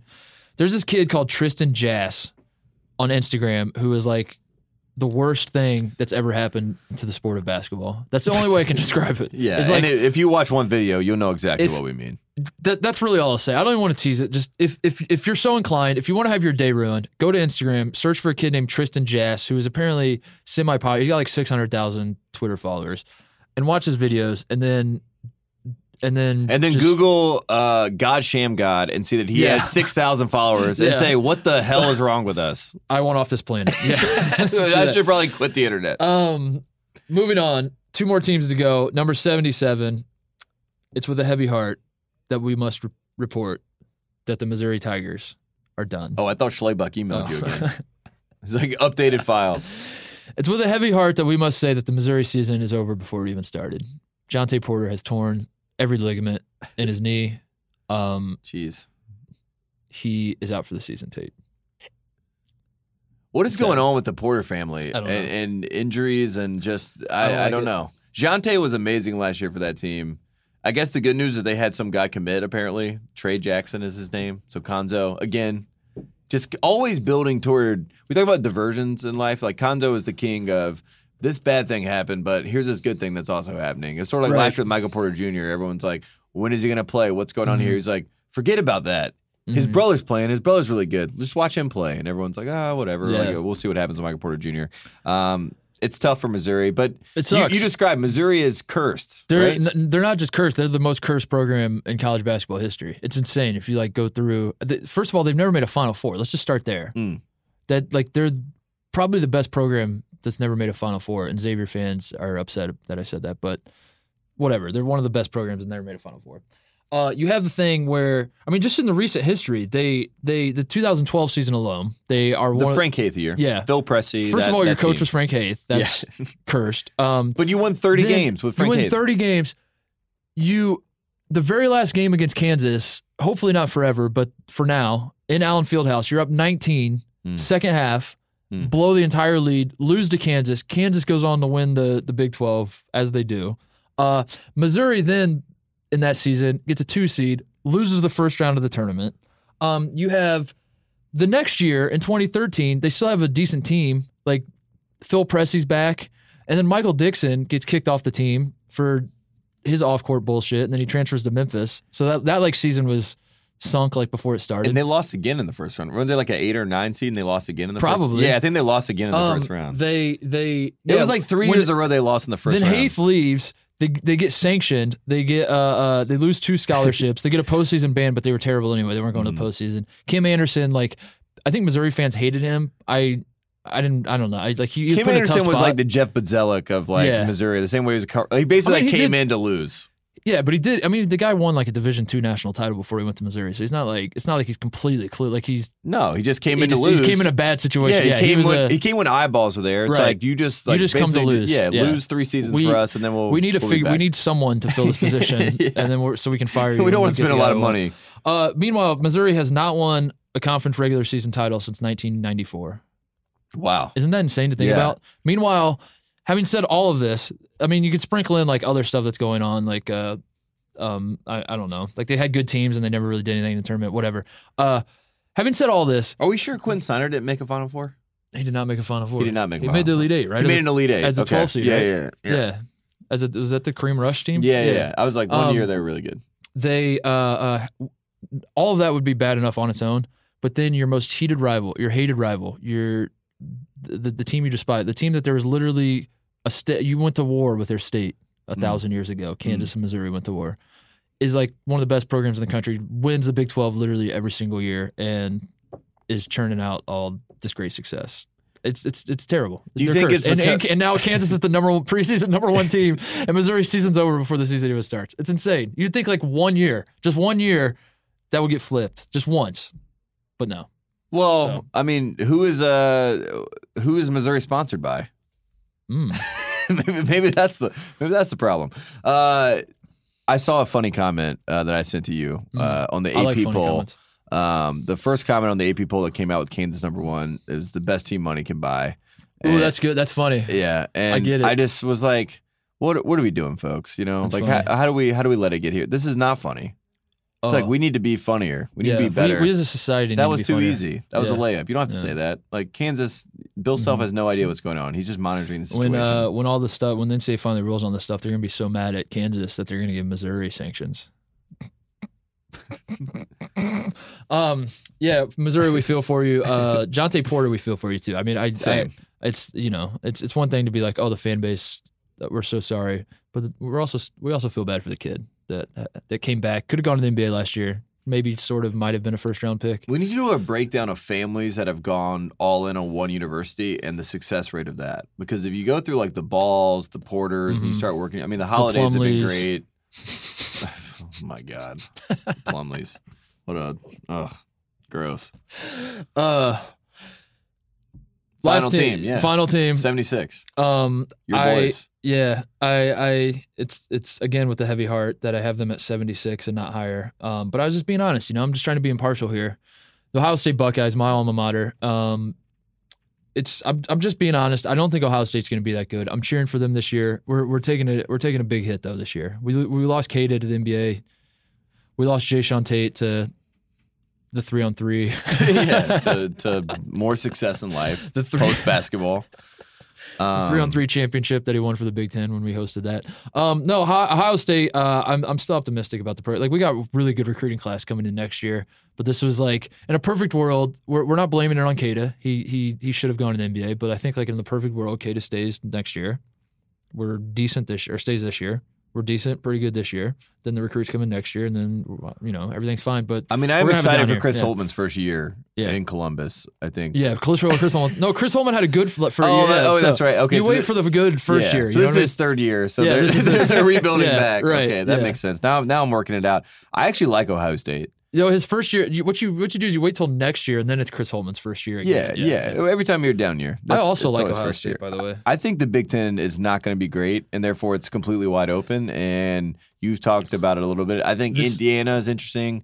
I think Ohio State's interesting. I think Michigan's interesting. I think Michigan State. Are, I think all four of those teams are the teams in my head where I'm like they have a real chance. And then I have all these. There, there are teams. So there there'll Purdue, be decent teams. Purdue here- is. here's I, the way. I know people are upset about that. Purdue. We'll talk about this when we get We'll, to we'll get to Purdue. Yeah, Here's yeah. how I would frame the Big They're Ten. team number 75. I, I genuinely do believe that first of all, the Big Ten is going to be terrible. Um, Yes. I, I think that's going to happen. But uh, when you look around the Big Ten, I think the only two teams that are relevant that are better this year than they were last year are Wisconsin and Indiana. I think that those are the only two teams. I, like Ohio State's obviously worse. Michigan's going to be worse. They're still going to be okay, but they're going to be worse than they were last year. Uh, Michigan State is they're a top ten team, but they're going to be they're you know they're more talented. We, we thought they were the best team in the country. They're going to fall year. out of the top 25 Yeah. at some point. Yeah. And then Um, probably come back in February. Who else? Purdue. Purdue got worse. Like they got Carsen Edwards. That's awesome, but they lost the rest of their starting five. Um, Dakota and everyone else. Yeah, who- I mean, on, on, on down the line. Like I'm Yeah. sure there are teams that Vince are like, Edwards, like Illinois is probably better, but I'm talking about like the teams that are at the top of the top, whatever. Maryland got worse. See, I think Indiana got better. That's what I said. Oh, Indiana, did- Wisconsin. okay. Yeah, Indiana, yeah. Wisconsin, are only two teams. So like you're you're in a league with all these teams that are like kind of not necessarily in a rebuilding year or state of transit. It's not that dramatic, but they are in like a they have to figure some things out. They lost a lot of pieces and they're not as good as they were last year. So uh, that would be the optimistic side from Ohio State. But the bad side is I went to practice not too long ago. Um, we were, I was sitting with Dan Dakich. We were talking about the team, and he just turned to me and he's like, "Who out there is a pro?" And I was like, "Oof." That's you tough. Should have been a pro at what? Yeah. As something other in sports. Exactly. A lot of them. Yeah, A lot exactly, of them, Dan. Dan. All that's, of them. That's what really matters the most. Dan, I But thought no. this was amateur basketball. Ohio State does not really have uh, anybody that's like like Kaleb Wesson is the one guy who might have a chance of playing professionally, or they'll have guys play professionally, but like one guy that might be able to uh, make, Holtmann is make always, a make a summer league roster even. So it's that that's that's the concern with Ohio State. but Holtmann talent. wins with no names because they play Right. like smart basketball, and that's what he's always been Mhm. able to do. So if you have a lot of bad teams that are making Yeah. dumb decisions, then you can win games. And you know, Listen, like, I I, could totally see them winning getting- games just because Some people are picking us to finish like 12th in the Big Ten. Yeah, I that was the- that that's was the absurd. note. Yeah. yeah, that's absurd. What I We're saw was finish 12th. Northwestern was 13. You guys Yeah. are 12. We'll we'll be like seventh or something. You know, like we'll be like sixth. It- Maybe we'll be better. Like it'd be awesome. I, I think there's a way we could get better. Like all the guys, we got Keyshawn Woods from Wake Forest. He he should be pretty good. I like him. I actually yeah, met him. He's He a was good like a really yeah, he's a I- I good like- player. he's a good player. He's a great kid though. Like he, he I have confidence in him running stuff. I was like I trust you. I mean you might fuck up, but like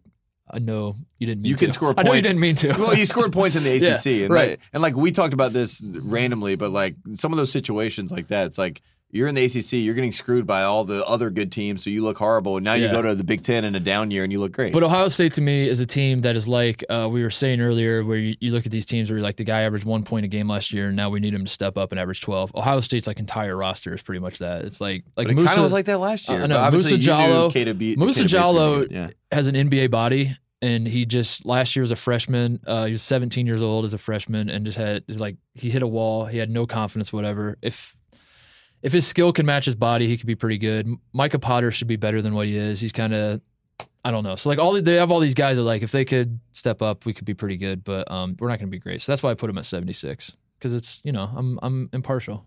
I'm good at this job.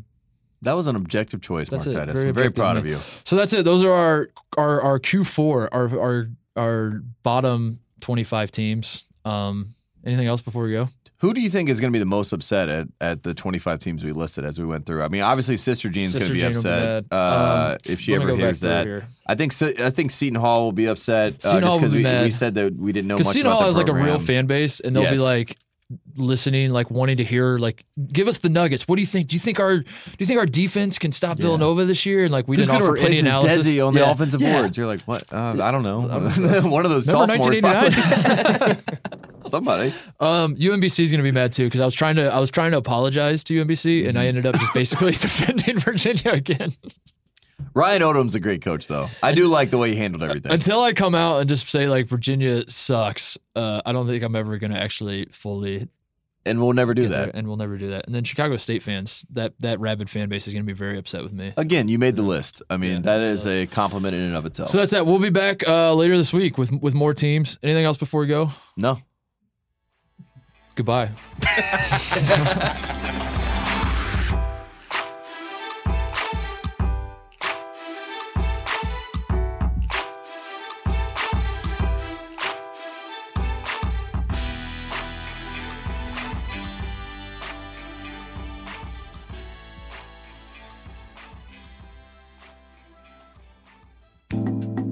This episode of One Shining Podcast again is brought to you by an all new season of the Showtime original series Ray Donovan, starring Liev Schreiber, Jon Voight, and Susan Sarandon. LA's favorite fixer has left Hollywood behind, but is still putting his unique set of skills to work for the powerful and corrupt in New York City. Political maneuvering, dirty cops, and family turmoil threaten to drag him down. Sounds kind of familiar, but Ray always finds a way to get what he needs for himself and his clients. Don't miss the premiere of Ray Donovan, Sunday, October 28th at 9, only on Showtime.